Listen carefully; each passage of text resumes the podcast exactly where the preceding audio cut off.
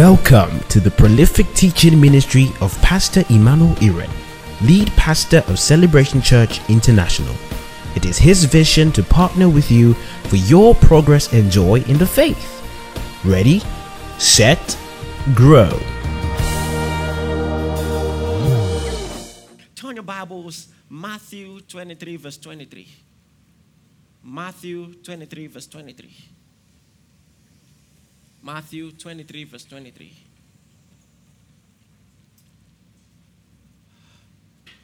Are you there? Matthew 23, 23. Read together, one, two, go. Ah, you're reading like you just woke up. Read together, one, two, go.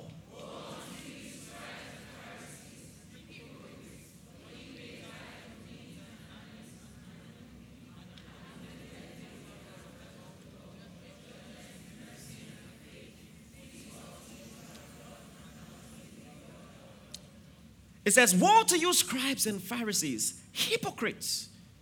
For you pay tithe of mint and anise and cumin and have neglected the weightier matters. Can you say weightier matters? Weightier matters of the law, justice and mercy and faith. These you ought to have done without leaving the others undone. You see, by God's grace, I've had the privilege to train many people spiritually for many years.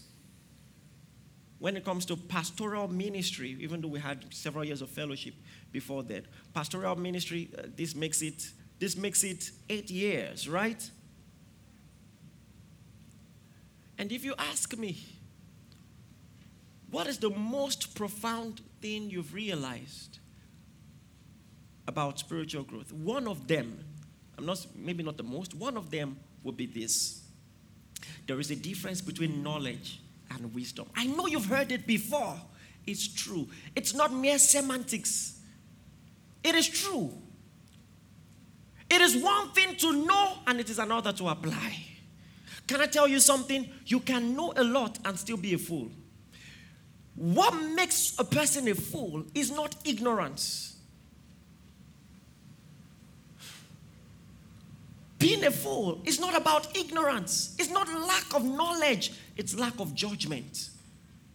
If you find yourself in situations where, though you know, you know better, you find yourself doing the wrong things, you're still a fool. And I'm saying that respectfully. Sir, you know. Hallelujah. Knowledge is great, wisdom is greater you can know a lot and still miss the point. Did you hear what I just said? You can know a lot and still miss the point. Let me give you an illustration or a story.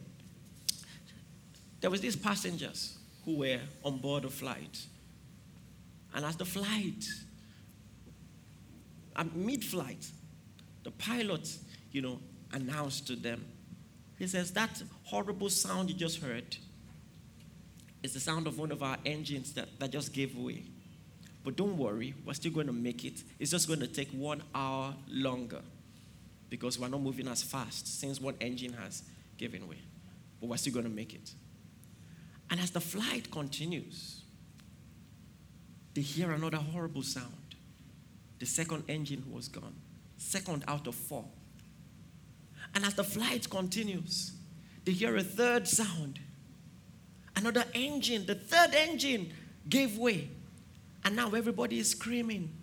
Everybody is screaming. And someone who was sleeping wakes up and he asks someone, What's the matter? Why is everybody screaming? He said, Because it's going to take three hours longer for us to get to our destination. You all are slow. what was the most important thing? That they were going to take three hours or that they might not get there at all? The way things were going. Guess what? What he said was correct. According to the calculations of the pilot, it was going to take them three hours longer. But the thing is, the flight might not make it at all. So there was a weightier matter at hand. Do you get what I'm saying? That's an example of some of you have friends who always miss the point, who don't get signals. You know, I was somewhere and I wanted to get my friend in, in the university not to say something. So I was whispering to him and giving him eye. You know, come on now. Everybody who grew up in Lagos knows those signals now. And as I was signaling, he said, eh, eh, eh? I said, get out. Some people just don't get it. And I'm saying this respectfully. A lot of Christians are like that. They don't get the point. Some of you have been in church for decades and you still don't understand what this is about. What do you think you're here for? There's so many churches in Lekki. Why another one? What are we doing here?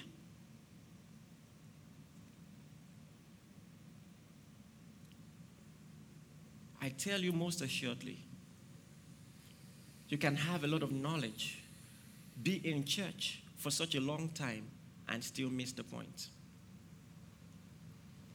And that's what God wants to correct. This service will reveal to you God's plan for your life, God's purpose, why exactly you're on earth. And maybe you have been, you know, just a lackadaisical Christian and you found yourself here. I congratulate you. God has trapped you. This is a burning bush experience. Your life will never be the same again. First of all, He's going to change your shoes. I hope you're wearing good shoes. Take off your shoes. The place you're standing is holy ground. I'm playing. That's just a joke. But do you know that in the Bible, spiritual people wear good shoes? John the Baptist says, even his shoes and his latchets, I'm not worthy to. I'm joking. No. Someone's writing it down. Let me give you one, one more since you're writing. How beautiful are the feet of. I play too much. Hallelujah. But if you observe the earthly ministry of Jesus, you will see that this was one of the major things he was helping the Jews realize. These people were so devoted so devoted, but they had little or no purpose. Little purpose, great devotion. They missed the point all the time. And that text I started with is an example. He says, you know, you are you, you are giving the most commitment to the things that matter the least. There are weightier matters. You can't be so committed in your giving, coming to church, being in a service unit and you have no mercy, you don't seek justice, you have no faith, it's all a waste then. That's what he's saying. I'll give you two more examples. The Bible tells us the story of a good Samaritan. This guy, let me read it to you so that you will understand. There are some important details here. Luke chapter 10, from verse 28 from verse 29, Luke chapter 10, someone is asking a question. He says, But he, wanted to justify himself, said to Jesus, And who is my neighbor? Then Jesus answered and said, A certain man went down from Jerusalem to Jericho. He must have gone to worship. Jerusalem had the only temple in the world at the time, and that was the only place on earth where the Shekinah was because of the Ark of the Covenant. Now that's, that has changed, by the way. Uh, so, uh, just in case you you know, where, where is Shekinah? Point at it. Oh, oh, you point. Yeah, that's that's right. Hallelujah. Oh, glory to God. So he must have gone to worship. So the Bible tells us categorically that he was coming from Jerusalem to Jericho, and he fell amongst thieves, who stripped him of his clothing, wounded him, and departed, leaving him half dead. The Bible says, Now by chance, a certain priest came down that road. The priest also, just imagine, they were likely coming from the same service. The priest preached. The priest was in charge of helping that guy offer his sacrifice. So the guy must have come with a lamb for sacrifice. The priest slaughtered that lamb and felt that's all there is to spiritual devotion. Oh, he slaughtered the lamb, every other thing. And on his way back, he sees a church member. Just imagine, put yourself for a moment in the shoes of that guy, like you're hoping, I hope someone will pass and help me. Then, of all people, the church leader is coming. You're like, ah, praise God. Praise God. My pastor is coming. He's going to help me. And guess what happens? The Bible says the pastor saw him, not pastor, the priest. I just said that. Thing. No, the priest saw him, took another, dis- another route, avoided him as much as he could. And he was there, hopeless, helpless. Moments later, someone else is passing. He looks closely. And then he says, It's a Levite. He's happy again. Church folks, they're going to help. And the Levite does the same thing. He might have a good reason. Oh, I'm rushing to go and meet up to my church duties. I have sacrifices to render, service to render. But at the expense of what? That's what I'm saying. Listen, Jesus gave another example. In Matthew chapter 5, and you will see how both are related. In Matthew chapter 5, verse 23, he says this, he says, Therefore, if you bring a gift to the altar, and there you remember that someone has ought against you, he says, Leave the gift. This is Jesus talking. As important as spiritual devotion is, he's talking about weightier matters. Some things are more urgent. He says, Leave the gift before that altar. Go first and make peace with that person, and then come and give that gift. So you see, devotion is not for devotion's sake. Knowledge is not for knowledge's sake. There are weightier matters. And that's where the wisdom comes in. Do you get what I'm saying here? So if you might even be rushing to the temple, you wanted to quickly get something and get back. Okay, people are waiting for you. If the man of God doesn't preach, oh, it's not going to be nice. Hey, fellow, someone is at the point of death. So you can be so religious that you are missing out common sense, you don't even realize it. And so now Jesus told this story on purpose. If you were a Jew at that time, I mean, that story will make you uncomfortable. What do you mean? A priest saw him and didn't help, a Levite saw him and didn't help, and a Samaritan. Do you know who Samaritans were? The more or less Gentiles. Samaritan saw him and helped. What are you trying to say? He said what he said. At that time, historically, there were about 12,000 religious leaders in Judea. So that was a direct sub. Guys, you all are missing the point. You pay tithe and all of that. He says, You have done well, but you shouldn't have neglected weightier matters. Faith is most important when it comes to the law. Mercy and justice. Listen, if you miss out those three cardinal points, no matter what you obey, no matter how many boxes you tick, you still get zero. It's just like WAEC. You score A1 in Yoruba, A1 in geography, and then F9 in mathematics. You're going to have to write the whole thing again. Isn't that true? There are some subjects that you must pass. Otherwise, you got zero. There was an exam I wrote, civil engineering exam. One question, 100 marks.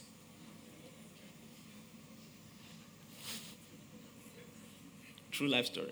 Just, just miss the first formula. Miss it. They're coming back. Hallelujah. So now, something else happened. There's a story in Luke chapter 18. Before I get to that, turn your Bibles, Matthew chapter 22, verse 36. The two stories are one anyway. Matthew 22, verse 36. Pay attention to this. If you've not understood all that I've been saying thus far. You're going to get it now. Someone came to Jesus with a question. in verse 36, he says, Master, which is the great commandment in the law? And this is the problem with men. Two mysteries, like what is the key? You know, that one thing that I must do, and all of that. What we, you already have the commandment. You want to know the greatest. What, have you seen people who are always trying to rationalize things? And there, there might be a context to it if, if you're doing it the proper way. And he must have had a perspective. Oh, when you look at the Ten Commandments, which one is the greatest mystery? Thou shalt not kill. After all, now who they alive, feel obey commandment. Or something like that. or um, thou shalt not covet your neighbor's property. How can you be married, be looking at another person's wife, or something like that? Which is the deepest mystery? So they probably have the Ten Commandments in mind. And guess what Jesus' responses was? he says, This is the first and the great commandment. He says, Love the Lord your God with all your heart, with all your mind, with all your soul. You know, and you're looking through the list. Ah, it's not there. The is like unto it Thou shalt love your neighbor as yourself. What is Jesus? Where is Jesus reading from? And then in verse 40, you get the point of the whole thing. Pay attention to this. Verse 40. He says, On these two commandments hang all the law and the prophets. So, where they were concerned about the commandments, Jesus was concerned about the purpose of the commandments, the essence. That's the difference between knowledge and wisdom. You have to understand the point. Do you get what I'm saying? Because you can be ticking the boxes in obeying the commandments. If you miss the essence, you've missed everything. On these two hangs all the law. And you know the interesting thing? If you look at the Ten Commandments, how many of you know it by heart? I don't either. Anyway, so don't worry, I'm joking. At least I will get nine. or maybe I'll get, oh, maybe. All right. Now I'll watch the sermon where Joseph Prince said he doesn't know it too. So, so I'll learn it after the sermon. Anyways, but one thing you will notice is this, and this is the point. You might, you might say, Pastor, you don't know it. I know all of them by heart. And maybe I understand it better than you by this same principle. If you look at the five first, the first five commandments, they are summarized in this. Love the Lord your God with all your heart. They concern love for God. You shall have no other God besides me. If you look at all of them, and then the last five are concerned with love for your neighbors. And so instead of memorizing the whole thing, the point is love the Lord your God with all your heart, love your neighbor as yourself. Do you understand what I'm saying? If you love your neighbor, you won't kill. Isn't that obvious? And so Jesus moved their attention from duty to purpose. Oh, what do I obey? What box do I tick? How do I, you know, what is the new rule? Is there any other thing? And so there was this guy, a young entrepreneur. The Bible calls him a rich young ruler. He came to Jesus so he was young, he had money, and he was in politics. What a combination. But he wasn't um, against social media bill. But, but, but, so the Bible says in Luke chapter 18, the Bible says in Luke chapter 18, from verse 18, that a young rich, I don't know why you are laughing. He came to Jesus and he asked a question. He said, What can I do to inherit eternal life? Pay attention. And Jesus said, You know the commandments. Do not commit adultery, do not kill, do not steal, do not bear false witnesses, honor your father and mother. You know, the commandments. And he said, All this I have kept from my youth. And Jesus looked at him. The Bible says Jesus looked at him and loved him. He said, One thing you lack. This is what I've been telling you. You can keep all the commandments and still be lacking something. Are you getting what I'm saying? One thing you lack. Oh, goodness. And what is interesting is, he didn't even tell him the one thing he lacked. He just told him two things he can do about it. And the first, he said, Sell all you have and give alms. How many of you have struggled with that instruction that, ah, Jesus, you save? You know, raise your hand a little, even just a little. Even if, some of you are so spiritual, you're like, why? Of course, I'll sell it all. You, he's waving like, I've been wanting to know. Why would you ask a young entrepreneur to sell all he has? Why? Why? Maybe for you, it's one of those texts you just let it go because it's Jesus. You don't want to think about it too much. But you guess what? The problem is not what Jesus asked him to do. The problem is how you view Jesus. Because let's change the scenarios a little. If you were a young entrepreneur who came to Dangote and you said, Dangote, I want to be like you, what do I do? And said, Oh, what business are you doing? Sell everything, give it out, and follow me.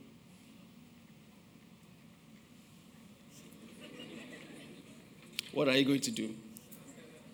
You say, Sir, if I go and sell everything, it will waste time. As you're going, let me just follow you. By the time three days and one week pass and my shop does not open, they will understand that I've moved. Then the looters will loot it and we'll move on from there. I don't need to give alms.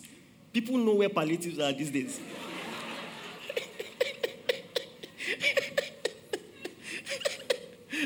you, you get the point? So the reason why you read that story and you're like, why would Jesus say that? Is because of how you view Jesus. And it's sad that I have to say this as if it's not obvious enough.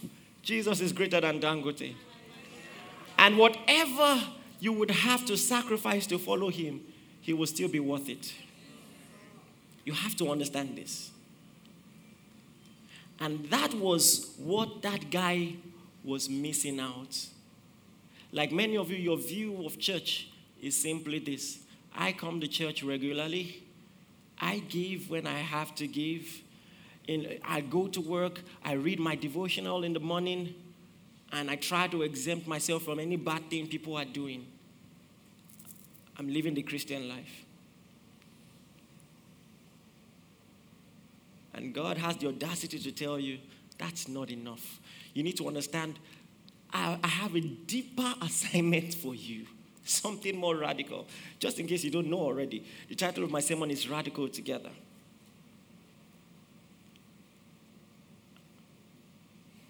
Hallelujah. And like that rich young ruler, you can be ticking all the boxes. And he's saying, Yeah, you are obedient. But do you love me more than anything in the world? One of our mission statements as a church is to emphasize the surpassing delight in Christ above all things. That it is not enough to follow Him. You must love Him above all things. Not just to tick the boxes like that rich young ruler, but that if everything you have has to go, He will still be worth it. I knew there was a problem, and I'm going to talk about it this month. I knew there was a problem when there was a small trial it's not a small trial, it's a big problem anyway. Not too far from here, people stood in front of the toll gate in solidarity, and you, you know what happened. Even forget all the ghost lighting, it happened. Are you with me? Uh-huh. Just in case you're wondering, you know. And people were asking, where was God? And with due respect to that occurrence, if anything happens that makes you wonder or second guess. You know, so I saw someone did a post, not a member of our church. He said, I, I no longer know if I believe in God because how can all these things be happening? And I'm like, oh dear, what have you been listening, listening to? What have you been learning? Do you realize that virtually every single apostle, all save one, were killed for this message. And they were not discouraged. They didn't feel that like God had failed them. In fact, they took the sacrifice with joy. Are you getting what I'm saying? So, young rich ruler, I know you tick all the boxes, but when it all comes down to me, have you uh, comes down to it? Have you learned to see me as more valuable than everything you have? And so that man turns his back on Jesus, literally. Think about it, oh. He measured it. Jesus, money, Jesus, money. I beg you. Turned his back and walked away.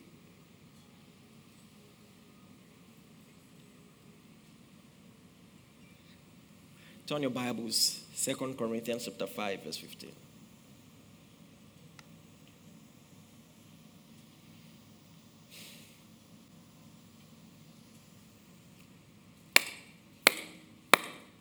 Are you here?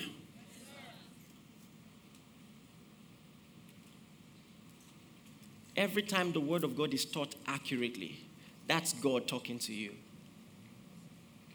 This is not just a normal service. I didn't come to preach good. God is about to make a demand. He's about to place a demand on you. And it doesn't matter you know, your previous spiritual experience, receive the word of God with meekness. Second Corinthians 5.15. It's your, it's your Bible open. Read together, one, two, go.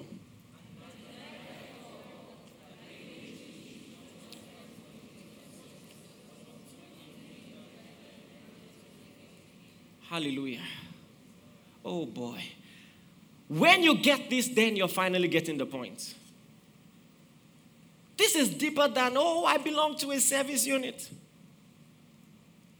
Oh, I came for the anniversary service and I'm glad you're here. But God wants better. You feel like a good Christian when you have a plan for your life and you trust God to bless it. Oh, this is what I want to do in my life. I'm trusting God. Father, I'm trusting you. I'm trusting you. Help me. Bless me bless me. But there is a difference between doing what God is blessing and asking God to bless what you're doing. There's a difference. When it comes to consecration, it is doing what God is blessing. There's a big difference. Second Corinthians 5:15, and that he died for all. That they which live should not henceforth live unto themselves. Can I tell you something? A lot of people know John 3:16 and they celebrate it. For God so loved the world, he gave his only begotten Son, that whosoever believes in him should not perish but have everlasting life. Oh, God loves me so much, he died for me. You sing about it, you cry about it. But there is an implication. I dare say, it, it seems to me like Second Corinthians 5.15 is a continuation. No wonder it starts with end. Some of you, your revelation stops at John 3.16. For God so loved the world, he gave his only begotten son. Whosoever believes in him should not perish but have everlasting life. Oh, I believe he died for me. Continuation. And that he died for all. That there's a there's, there's an implication, a responsibility. John 3:16 bestows on you a responsibility. It says that those who live should not henceforth live unto themselves. It is only those who live for Jesus that truly believe that Jesus died for them. You cannot possibly believe and embrace the fact that someone died for you and not live like it. If you believe he died for you, you will live for him. No other way to live. Do you really believe that the existence you have was bequeathed you by the sacrifice of another person? Ah, it's going to change your life. And that he died for all, that they which live should not henceforth live unto themselves. So there must there has to be an henceforth moment in your life. A moment of consecration, a moment of divine realization. He died for me, therefore, henceforth, I must live for him. Many people don't understand. It is one thing, you know, the popular Christian ideology is, oh, um, what am I going to do? God wants me rich saying this respectfully. So, um, I want to travel. There are more opportunities there. God bless me. God bless me. God bless me. That's my prayer point in church. I'm trusting God. You're speaking in tongues about it. I'm spiritual about it, and all of that.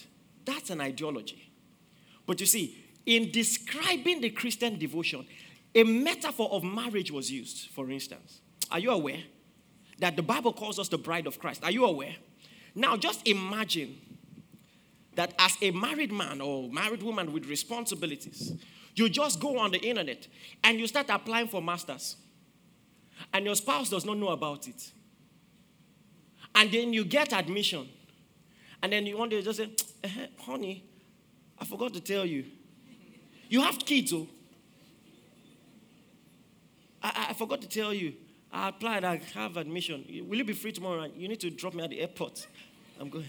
I said, How long will you be away? Say, Four years. Now, you're laughing. It makes no sense.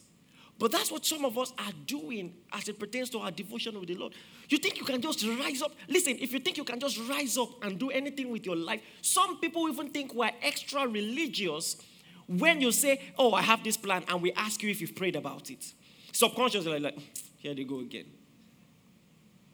You don't get it. You don't understand what this is about. He died for you.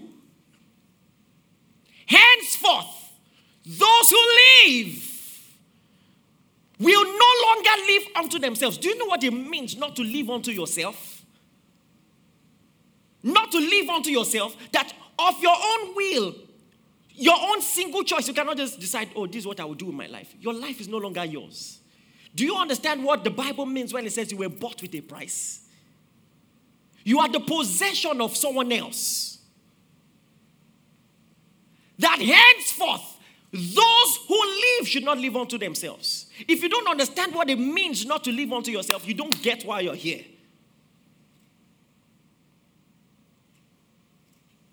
I'm happy that once in a while you give a tenth of your income. He owns the whole thing. I'm happy that once in a while you give him your time and you arrange the chairs in church. He owns your entire life. Understand this. So, like that rich young ruler, you may tick the boxes, but he wants it all. He deserves it. He's worthy. Listen, he's worth it. And this is all the chance you have. When you see him, you realize he was more and he is more valuable than every other thing you pursued in your life. Far more valuable. But the difference is, at that time, you will no longer have the opportunity to demonstrate your love for him. You might look for all eternity and say, I love you, I love you. Well, if you're going to prove it, now is the time. This is all you've got. Did you hear what I just said? This is all you've got. This lifetime is all you've got. You need to know who you are. Who God has called you to be is different from the general perception of Christianity. There's a difference between what is popular and what is true. Maybe you've been in church all your life and you're just hearing a sermon like this before for the first time. It makes no difference. This is the truth. So, the difference between popular culture and the truth of God's word. For instance, in the Bible, they observed the people of the way, the people who put their faith in Jesus, and then they called them Christians. The word Christian is not a revelation in Christ, it's an observation by the heathen. You have to understand this. They observed their way of life and called them followers of Christ. Do you know we are deeper than followers of Christ? Christ did not have to die to make us followers. He didn't have to die for that. It's not to follow. Okay, follow your hairstyle, you know, the, the way you walk. We even mimic your voice. No big deal dressed like you. In his earthly ministry, he had disciples already. But if you are a believer in Jesus Christ, you are something deeper than a follower. You need to understand this. There is an ordinance that describes the supernatural reality that you have in Christ. It is called baptism. It is called baptism. The Bible says, those who are baptized into Christ have put on Christ. You have to understand there's a difference between following someone and being in someone. The world says we are followers of Christ. God says we are in Christ. There's a difference. We are not followers of Christ, we are in Christ. The Bible says, In whom you have redemption through his blood, the forgiveness of sins according to the riches of his grace. There's a difference. Paul says, I'm crucified with Christ. Crucified with. Crucified. So, the eye, in the eyes of the observer, they saw only Jesus on that cross with two thieves on his side. But in the eyes of God, he saw all of us in him. He says, We are crucified. Are you getting this? It crucified, crucified. The nails were driven through our wrist also. I'm crucified with Christ. Nevertheless, I live, yet not I, but Christ lives in me. That's that's now, it's a worldview. Are you getting this? A worldview. That now my life, my ambition in life is to live out the ambitions of Christ. What is my purpose? His purpose. What is my goal? His goal. What is my assignment? His assignment. Uh, that's it. That's it. That's it. That's what He has called you to be. In the entire Bible, the believers were called Christian only twice. There were so many other things, so many other metaphors that were used. He is the vine, we are the branches. They were called people of the way, people of the way. So many metaphors were used. I've used the metaphor of bride, we're called brides. All those metaphors are deeper. And then the most popular metaphor that was used to describe Christians is not popular today. You hardly ever hear it. Christians appears twice in the entire Bible. But this one appears 124 times. And yet people don't use it. And you won't understand who God has called you to be until you understand this word. And the word is controversial, so I'm going to have to explain it to you. The word is slave. Did you hear me? 124 times in the Bible you were called slaves. How come I've never seen it before? Because for some reason, which I will explain, it was translated servants. It's not servants. There are at least three other Greek words that are the transliteration of the word servant. Slave, the Greek word doulos. And first, I have to explain, you know, because, you know, we are too Western in our thinking. And there are some things that God would ask us to do, we struggle with. And we struggle with them because we don't know who God is. God is not your boss in the office who won't lift a finger to help, but will just be criticizing everything you do. And forgive me if both boss and staff are in this church. I'm sorry. now, illustration, illustration. Hallelujah. But you have a God who has led by example. And so, when, for instance, in marriage, he says, Women, submit to your husband, you know, from the natural standpoint, why should women submit? But think about who is asking you to do it. From the natural standpoint, from the human standpoint, submission is subjugation, but not in our kingdom. You know, Jesus told the disciples, He says, the Gentiles, this is their perspective of leadership, they lord it over their disciples or over their people. He says, but not you. He says, He that will be great in our kingdom, he must be the servant. Are you getting this? So, in the world, submission is subjugation. In our kingdom, submission is greatness. Pay attention. And he, no, these things are easier said than done, I know, but he led by example. One day, he brought out a basin and began to wash the feet of his disciples. Think about that. You don't walk dusty roads. Some of you came in vehicles. Yet it will seem a little derogatory if you came to church and I said, Get a basin, wash everybody's feet. Especially the sneaker gangs. You know, it's not, you know. And Jesus did that. Not only that, Peter wanted to resist. He said, ah, What is this? Why would I sit down and you wash my feet? And Jesus said something to him. He said, If you don't allow me wash your feet, you have no part in me. So not only did Jesus serve, service is so crucial to our faith that the only way to partake of the redemptive work of Christ is to receive the service of Christ. That he saved us. The Bible says, Let this mind be in you, which was also in Christ Jesus, who thought it not robbery to be equal with God. He was equal with God in essence, but yet he humbled himself. He took on the form of a servant. He walked on the face of the earth. Listen, the Bible says he was obedient unto death, even the death of the cross. It says, Let this mind be in you.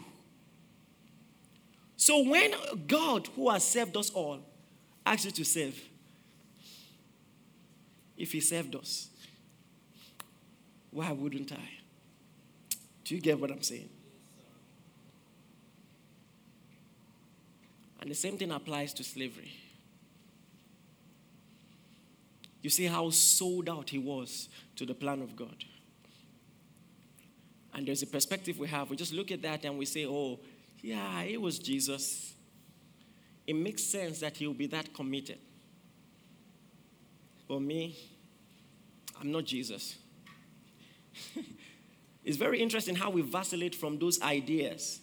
When it comes to Christian identification and righteousness, we are in Christ. When it comes to responsibility, ah, ah, Christ, no. You know, you see what many people do? There has to be a difference. Why is it that doulos was translated servant? It's because there is a general idea, controversial idea when you think about slavery. Something else comes to your mind. You don't think about neo Grecian slavery, you think about the Western slavery, the things that happened, the things that US and other nations did to the blacks. Right? How they came here. And by the way, I'm just curious, I keep wondering if it is true that they came here and they took the strongest and the smartest, how come they left your dad? I just play. Don't, don't think about it. Just, just, I'm just, don't, just wondering. Just wondering. Just wondering. Just wondering. I'm just playing. Can we move on? Do you forgive me? I'll just play. Anyways, but, but I said all of that to say this. Now, that's what comes to mind. you think of US and all those other countries. But, but Bible, the slavery talked about in the Bible is very different. What are the marks of modern day slavery? First of all, um, it was always it, it always started with kidnapping. They will come here forcefully take people, right? And then secondly, uh, it was based on racial discrimination. They tried to act as though um, people of a different skin color were less than human. It was based on racial discrimination. Um, and then women were raped and all of that, taken from their spouses, raped forcefully or espoused forcefully. So many things. Slaves were held in shackles and overworked. Slaves were treated less than human. And slaves who tried to escape were killed.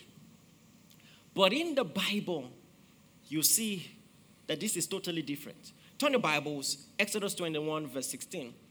Now, this will help some of you who have wondered. You know, some people even say the Bible supports slavery. No! And that's why you need to be a student of the word. Amen. Exodus 21 16. You know what it says? It says, He that stealeth a man, that's kidnapping. He that stealeth a man and selleth him, or if he be found in his hand, he must surely be put to death. It carried a death penalty in the Bible. To kidnap someone and sell him off, it carried a death penalty. Not only stealing and selling, if they find, maybe you are the one who bought. You didn't steal, but you bought. Or they found him in your custody, same penalty. So the Bible was not, not just did the Bible not support it, the Bible was strongly against it. You have to understand, most of the abolitionists were Christians. But anyway, that's a conversation for another day. What about racial discrimination? What does the Bible say? Leviticus 19:33. Leviticus, this is besides the point, so we have to move fast. Are you learning anything? Thank you, Jesus. Leviticus 19:33. It says, When a stranger sojourns with you in your land, you shall do him no wrong. You shall treat the strangers who sojourn with you as a native from you. Are you saying this? You shall treat the strangers who sojourn as a native from you. And you shall love him as you love yourself. It says, For you were strangers in the land of Egypt. In other words, you were strangers in Egypt. The Egyptians treat, treated you wrongly. I stepped in to save you. Don't fall into the same mistake. This is so powerful and so important. I can go on and on. Deuteronomy 22, verse 25, on rape. Deuteronomy 22, verse 25. It says, But if in the open country a man meet a woman who is, who is betrothed, and the man seizes her and lies with her, then only the man who shall lay with her shall die. He, he must. It carried the death penalty, and you're wondering what's happening because in the Bible days there was no difference between faith and state. They practiced a theocratic system. Do you understand what I'm saying? So there was there was a court ruling with the Bible as the constitution, and that's why. And that things are different today anyway. Hallelujah. And I can go on and on. So how then did slavery happen in the Bible? Two major things. Two major things. There are more than two, but I'll, I'll focus on two for now. If you steal and you are caught, if you steal and you are caught, you are going to be put to service. And I think it is arguable that it's a better system of judgment than what we have. Because today you just lock up criminals to waste away in prison, in asylum. But if instead those people are put on a farm and made to work, I'm serious, and made to work, eh, at least it, they're, they're contributing something. So that was what was done in the Bible. Also, if you owed money and you couldn't pay, you could submit, and it was willful. Don't forget, kidnapping was prohibited. So you come, you submit yourself, I'm going to work the money's worth. So um, the word translated slave in the Old Testament, Ebed, was actually apprentice. It was a system of business. And after you had worked, the person you worked for was mandated to release you with goods, with services, you know, to make sure you're comfortable to continue on your own. It wasn't for life. Praise the Lord. Do you also realize that slavery in the Bible, all of this is leading somewhere, somewhere very important. Slavery in the Bible, there were, they, they, there were mandatory holidays for slaves. They were not to work every day of the week. They were also supposed to keep the Sabbath and rest. Some of you don't even have the luxury of that. Some of you, can you boast of a free day every week? A full free day.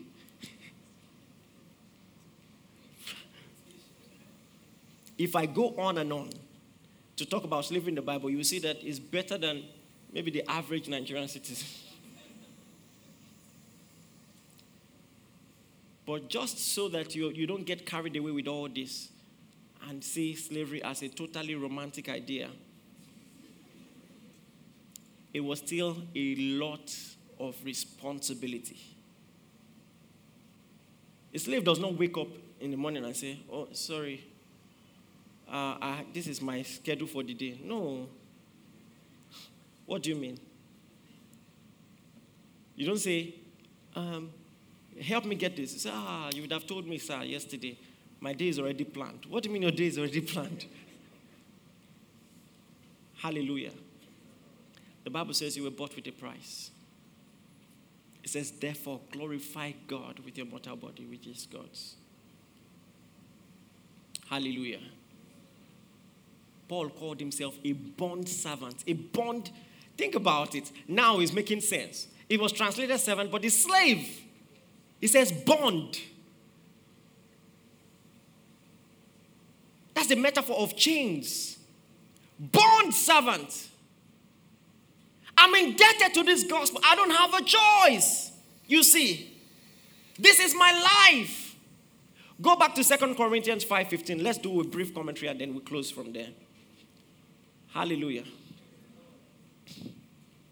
Thank you, Jesus.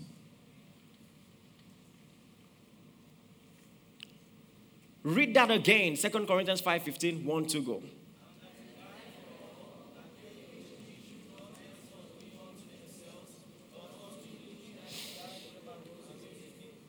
You see, in Bible interpretation, there is a rule called the context rule. And to summarize it, I'll put it this way, in a way that it is often put. To understand the context of any verse, you must examine the pretext and the posttext. I said that to say this. Many people have a different interpretation of 2 Corinthians 5:17. They think 2 Corinthians 5:17 is talking about salvation, and they are not entirely wrong. 2 Corinthians 5:17 says, "Therefore, if any man be in Christ, you all know it. He is a new creature. All things are passed away." The question is, what is he saying is the old thing that is passed away? Was he referring to your old sinful life, the things I used to do, I do them no more? Yeah, those are passed away, but is that what he's talking about? Don't forget, verse 15 says, He died for all, that they which live should not henceforth live unto themselves. So if it says, If any man be in Christ is a new creature, all things are passed away. What is passed away? Living for yourself. So he's not talking about salvation or sanctification, he's talking about consecration and ministry. Do you understand what I said? If any man be in Christ, he's a new creature. You can understand new creature as salvation, and that's fine. But he's telling you the implication, the responsibility of a new creature. All things have passed away. He said, Behold, all things have become new. And he tells you what it is. He says, All things are of God. In your life, concerning your ambition, your plan for the future. He says, All things are of God who has reconciled us to himself in Christ Jesus. He said, To wit, that God was in Christ, reconciling the world unto himself, not imputing their trespasses unto them. And he has given us the word of reconciliation. This will change your life if you understand it. Wow! Meaning, my assignment in life and Christ's assignment in life are the same. Look at it. God was in Christ. First of all, where is God now? In you, right? So understand the comparison. God was in Christ to provide reconciliation. Now he is in you to announce reconciliation. It is the same assignment. In you continue where Christ stopped. In him was the provision, in you is the announcement. To wit, that God was in Christ reconciling. He has committed to us the word, the message of reconciliation. Look at the next verse, verse 20. Now then, this is the conclusion. Oh, glory to God. Oh, thank you, Lord. Come on, are you getting this? I'm as responsible for the assignment as Christ. Now then, we are ambassadors for Christ, we are his representatives. The continuation of his ministry, the extension of his influence. We are ambassadors for Christ as though God did beseech you by us. So, this is a worldview as it pertains to our association with people, every time I, I am brought into a position of influence in someone's life, that is God's opportunity to reach the person. It says, God doth beseech you by us. This is why I'm telling you we are deeper than just followers of Christ. It says God is beseeching by us, in us to beseech. He said, We pray you in Christ's stead. So you see, we are not followers, we are in Christ's stead. There's a difference. We stand where he stood. We do what he did. We do his bidding. That's the purpose of our lives. We pray you in Christ's stead be reconciled to God. Your life is in Christ's stead. If he's going to reach your world, he can only reach the world through you. That's why he called you his body. You are in control of his hands. You are the one to determine the extent of his influence, the extent of his reach. What are you going to do with your life? Maybe before now, all you wanted to do finish school, get a job, get married, make money, buy your dream car, buy your dream house, and die. That's boring. Make your life count. It says, What, what does it profit a man if he gains the whole world and loses his soul? Make your life count.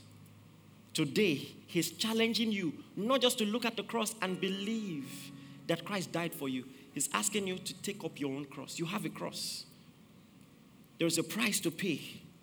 There is a sacrifice to be made for the sake of your world. Your world needs the gospel, and the gospel is on your lips.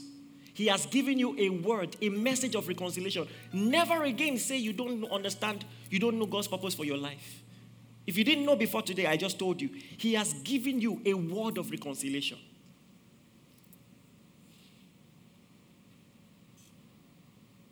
Say, I have a ministry, I have an assignment, I have a task, a message to spread, a gospel to preach.